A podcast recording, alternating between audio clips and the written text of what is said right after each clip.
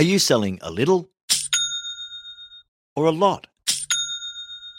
Either way, Shopify helps you do your thing. Shopify is the global commerce platform that helps you sell at every stage of your business. From the launch your online shop stage to the first real life store stage, all the way to the did we just hit a million orders stage. Shopify is there to help you grow. It helps you turn browsers into buyers with the internet's best converting checkout. In fact, 36% better on average compared to other leading commerce platforms. And now you can sell more with less effort thanks to Shopify Magic, your AI powered all star. Most of the business owners who listen to No Bullshit Leadership want to go large. What's so cool about Shopify is that no matter how big you want to grow, it gives you everything you need to take control and take your business to the next level. Sign up for a $1 per month trial period at shopify.com slash leadership, or lowercase. Go to shopify.com slash leadership now to grow your business, no matter what stage you're in. Shopify.com slash leadership. Hey leaders, Em here. We're finalising Marty's 2024 speaking calendar and he still has a few opportunities available. Now, you've experienced the impact that Marty has on the podcast, but that's only a tiny fraction of the impact that he has when he delivers an in person keynote presentation. If you'd like to book Marty to speak at your organisation's event, go to martingmoore.com or send us an email at hello at martingmoore.com and we can chat about how to tailor his powerful message to your leaders to achieve real results. All right, now back to the episode. Welcome to the No Bullshit Leadership Podcast. In a world where knowledge has become a commodity, this podcast is designed to give you something more access to the experience of a successful CEO who has already walked the path. So join your host, Martin Moore, who will unlock and bring to life your own leadership experiences and accelerate your journey to leadership excellence. Hey there, and welcome to episode 259 of the No Bullshit Leadership Podcast. This week's episode Things I Wish I'd Known Earlier Hindsight and Maturity. I've been doing quite a few guest appearances on other people's podcasts in recent weeks, and I've been asked on several occasions, Marty, what do you know now that you wish you'd learned earlier? Or the more common form of the question these days is, Marty, what would you tell your 20 year old self? There are any number of life lessons that I could absolutely have used earlier on, and lots of stuff that would have made me a better leader way sooner. But then again, with the benefit of hindsight and wisdom, I've come to realize that the depth and value of any lesson comes from the very fact that it's hard fought and won.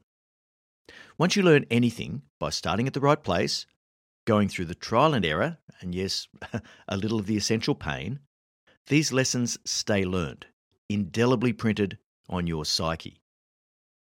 I'll start today by spending just a little time on the process of acquiring wisdom.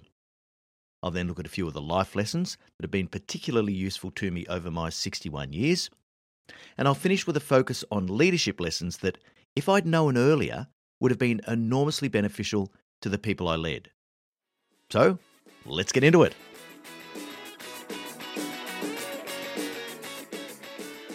Before I go into the things I wish I'd known earlier, I want to just briefly touch on the process of acquiring wisdom.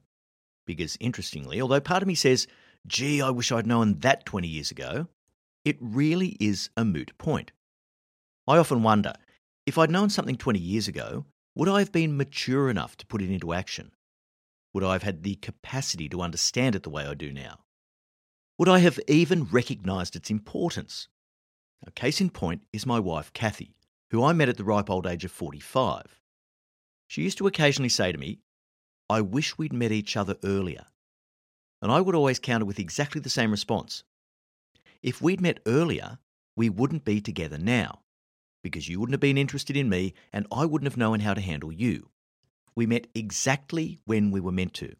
We weren't ready to meet until the day we did. Okay, so I've gone deep early, but this is an important point about the process, and it's our first principle. When the student is ready, the teacher appears.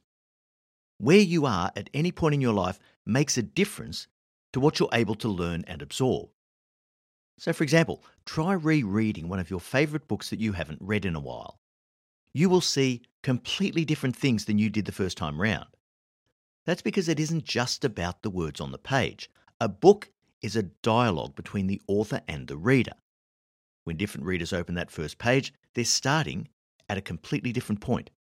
In the hands of one reader, a book may be completely uninspiring and dull.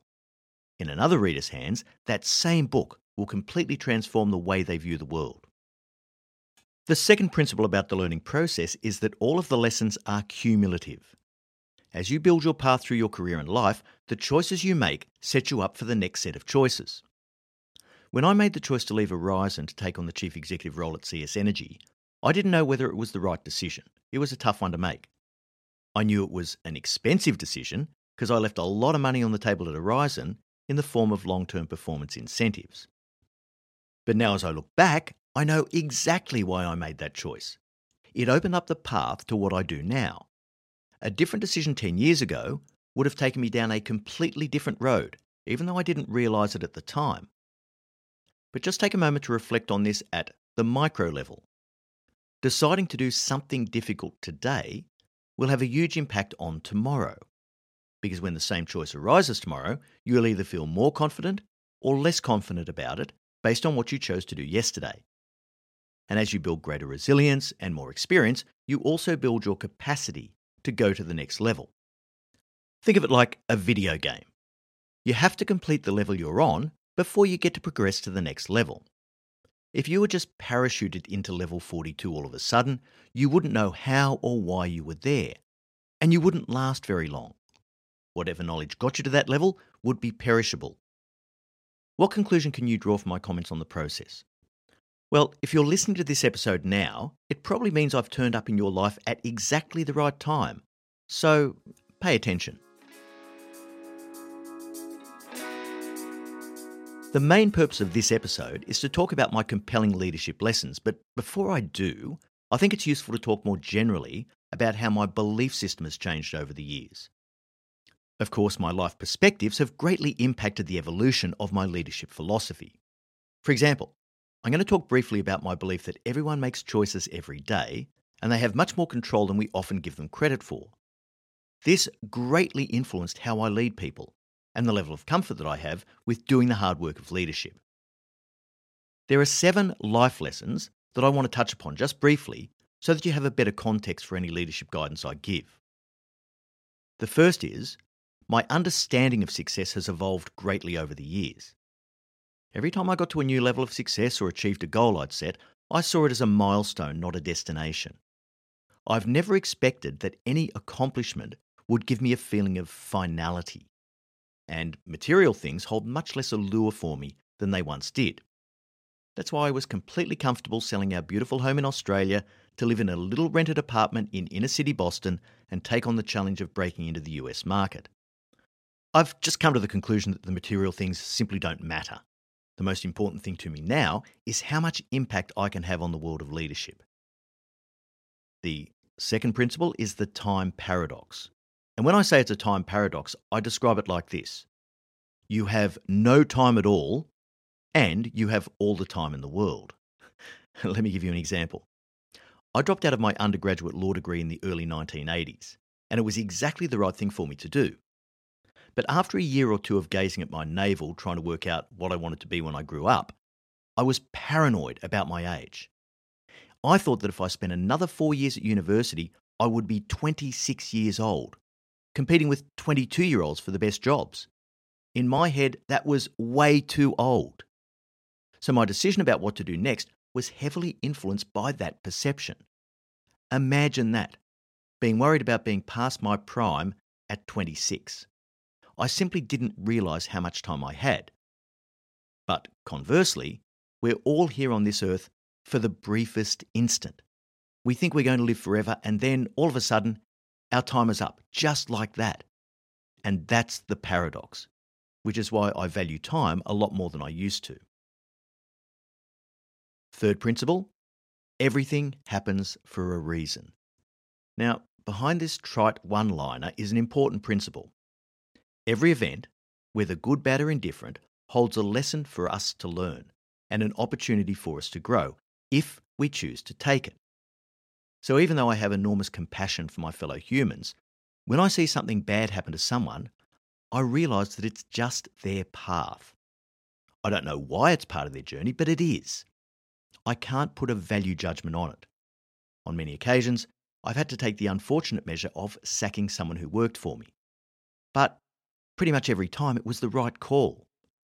One guy I sacked years ago used to call me every Christmas to thank me. He told me that if I hadn't sacked him, he never would have made the leap to do what he really loved.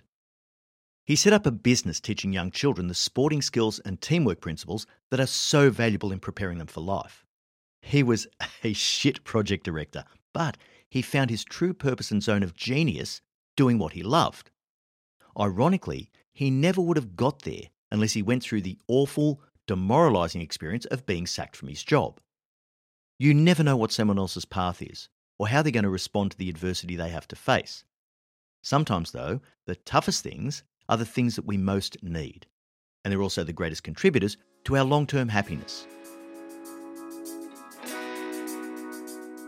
The fourth thing I learned about life was don't compare yourself to others and don't judge them.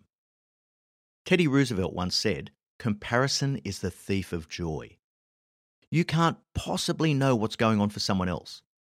I've known people whose lives seem idyllic from the outside, who then choose to take their own lives. We've all seen seemingly perfect couples break up. You just never know what someone else is going through, so don't compare yourself to them. Don't envy them, and most importantly, don't judge them. We're all just doing the best we can with what we've got. Number five, you have more choice than you think. no, really, you do. You can choose to change anything at any moment. Now, over the course of my life and my career, I've often heard someone say, But Marty, I don't have a choice. What I've come to understand, though, is that we always have a choice. We may not like the consequences that accompany a particular choice. We may not be prepared to take the risk that certain choices would involve, but we have a choice all the same. If we think anything else, we're just limiting ourselves. Now, the important thing here is that if you know you're making a choice, that alone makes you feel better, more in control, not so much like a victim. It completely changes your mental and psychological take on any situation. Principle number six the only thing standing in the way of what you want is you. Your attitude and belief system determines your outcomes. And just as it is with your choices, you can make a difference to your outcomes by shifting your attitudes and beliefs. Don't let yourself be held hostage by your past. Now, I had a relatively easy upbringing compared to many, but know that everyone has their struggles which are personal and challenging to them. Mastery of yourself is mastery of the world around you. You can't sustainably achieve anything worthwhile unless you earn it. And this is about overcoming your own barriers to illuminate the path ahead. Finally, something really important I learned there's a big difference between being driven and being drawn. Now, I was very driven when I was young. I achieved a lot of awesome things and I took every bite of life that I could on the way through. But a lot of that was driven by fear of failure and the need to prove my own self worth. Pretty effective ultimately, but it didn't necessarily take me closer to my version of true happiness. In the last several years, I've been drawn rather than driven. I've just felt as though I really have nothing more to prove. It's become much more about self mastery and my ability to have impact. So, my frame of mind is now I never know when someone is going to need me to be at my best. And I'm drawn to the purpose of improving the quality of leaders globally. Now, this principle might not seem quite as significant as it actually is, but I'm completely blown away by how different the feeling of being drawn is compared to the feeling of being driven. All right, let's hit the leadership lessons. The first thing I wish I'd known was a critical lesson about mindset. Making the shift from the mindset of, it's all about me, to a mindset of, I'm an important catalyst for success. When it was all about me, I didn't realise what an inhibitor it was to my leadership growth. I was just focusing on all the wrong things. And that single shift made all the difference. I'm not sure exactly when I came to understand it, but over time, it just became obvious to me that as long as I was focusing on my own achievement, my team would remain underdone. It helped me to shift my energy, focus, and learning into how I could make each person better. Now, the faster you can acquire that mindset, the better for you as a leader. Of course, that's a, a, big overarching theme about how I think, but what about specific leadership lessons? Well, the best way I could think of to evaluate this was to look at my past performance against the framework that contains all of my accumulated insight and wisdom, such as it is. And of course, that's the no bullshit leadership framework. It took every bit of my 30 plus years of leadership experience for me to come up with that framework. And of course, even though all the framework elements seem to exist seamlessly in this integrated codified system, I formed my skill with each piece of the puzzle at very different stages of my career. I explain the framework in detail in my Wall Street Journal best-selling book, No Bullshit Leadership. And of course, we bring it all to life in our flagship program, Leadership Beyond the Theory, which is for those people who want to get really serious about improving their leadership capability and confidence. So the $64,000 question is what are the things that, had I learnt them earlier, would have accelerated my ability to see the whole picture? I got pretty good at some elements fairly quickly. For example, the value focus was something I had pretty much from the get go. My commitment to overcoming conflict aversion was a theme at the very early stages of my professional career. And taking accountability and holding others accountable was never a problem for me. But there are things that took me many more years to perfect. There are only two really skill based things that I look at and think, wow, I could have made a much bigger impact if I'd known that one earlier. Most of the other stuff, in hindsight, you know, I needed to go through the process but it's critical to start in the right place with the right mindset, or you'll never even come across these critical lessons. The first is that I wish I'd worked out sooner how the relationship between accountability and empowerment plays out. Like I said, I was always quite strong on accountability. But the subtlety of empowering people is way more complex than it first appears. And until I worked this out, my focus on accountability was nowhere near as effective as it could have been. I have no doubt at all that the people who worked for me felt the stress and the weight of the accountability without the feeling of support and autonomy that comes when they are expertly empowered. My effectiveness as a leader went up a thousand percent once I worked out how to balance the symbiotic relationship between accountability and empowerment. The second skill I wish I developed sooner is the technique for motivating people individually using the Challenge Coach Confront framework. This is the practical toolkit that unlocks the leadership dialogue. Now, if I think about the three pieces of the framework, the challenge piece is where you set the right objectives for your people individually. Each person needs to be stretched, but not so much so that they can't cope with the pressure or complexity of what you're asking them to do. The coach piece is the fun part of leadership. And it's an iterative process as you're constantly revisiting the challenge and coach elements to make sure you're setting realistic but achievable goals. You're searching for that sweet spot that balances anxiety and boredom. With every conversation, you're helping your people to get a better understanding of your expectations and what they need to do in order to be successful. This in itself is motivating. But over and above this, in every conversation, you learn more about the individual, what makes them tick, their strengths and weaknesses, their likes and dislikes. And you get to see any fatal flaws close up, if they exist, and are likely to hold them back in their careers and their lives. But before we get too soft and fluffy with the challenge and coach elements, none of this works unless you set high standards for performance and behaviour, which is why we need the confront piece of the framework. Look, if you're challenging and coaching effectively, you'll spend 95% of your time there, and confronting is only going to be required on the very odd occasion. But without the skill and the will to confront people when they don't come up to the mark, your challenging and coaching will be diluted. So much so that your goal of superior performance will be nothing more than a mirage in the desert. You'll look at it longingly, wishing it were true, but knowing deep down that it's just an illusion. the skills that I lacked early on are fundamental to leading for performance. In my experience, there are few things better in life than finding the perfect alignment between getting extraordinary results for your company and at the same time serving your people by motivating them more than they've ever been motivated before. If you want to drill into this a bit deeper and really work out what skills you can deploy immediately to motivate your people to extraordinary performance, we're running a free three day bootcamp next week called Motivate to Elevate. So go and check it out at leadershipbeyondthetheory.com forward slash bootcamp. We'll leave a link in the show notes, of course. There are lots of lessons that only become obvious in the fullness of time. And even then, only if you have the desire, the curiosity, and the commitment to building your wisdom, no matter how difficult that process is. So try and stay on the path of continuous learning. And when you do find a free kick that enables you to place a critical piece in the jigsaw puzzle of leadership, don't miss that opportunity, whatever you do. All right, so that brings us to the end of episode 259. Thanks so much for joining us. And remember, at Your CEO Mentor, our purpose is to improve the quality of leaders globally. So please make sure you share this episode with all of the leaders in your network. I look forward to next week's episode, where we'll give you another window into the techniques for motivating your people in a sustainable way.